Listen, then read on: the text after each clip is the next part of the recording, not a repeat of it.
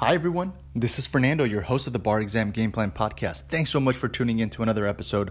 Today, I wanted to give you an affirmation that really focuses on a very important aspect of bar exam preparation. And a lot of times, one of the things that stresses people out is that they are trying to achieve perfection in the bar exam.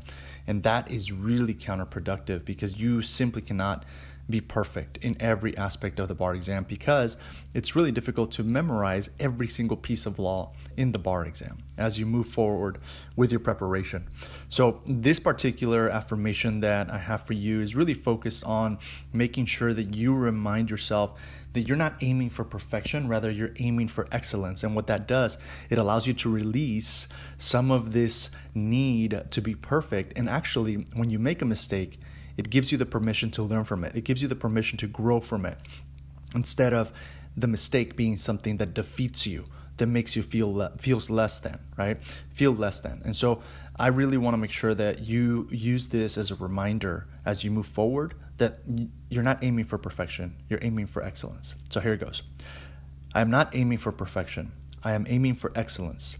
I reject any self imposed or externally imposed need to be perfect as I move forward with my bar exam preparation.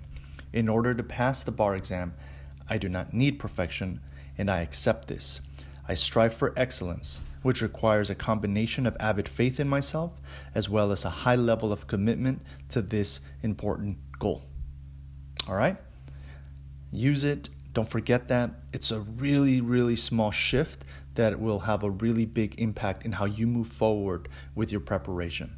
All right, wishing you continued success and good luck, and I'll catch you at the next episode. Bye.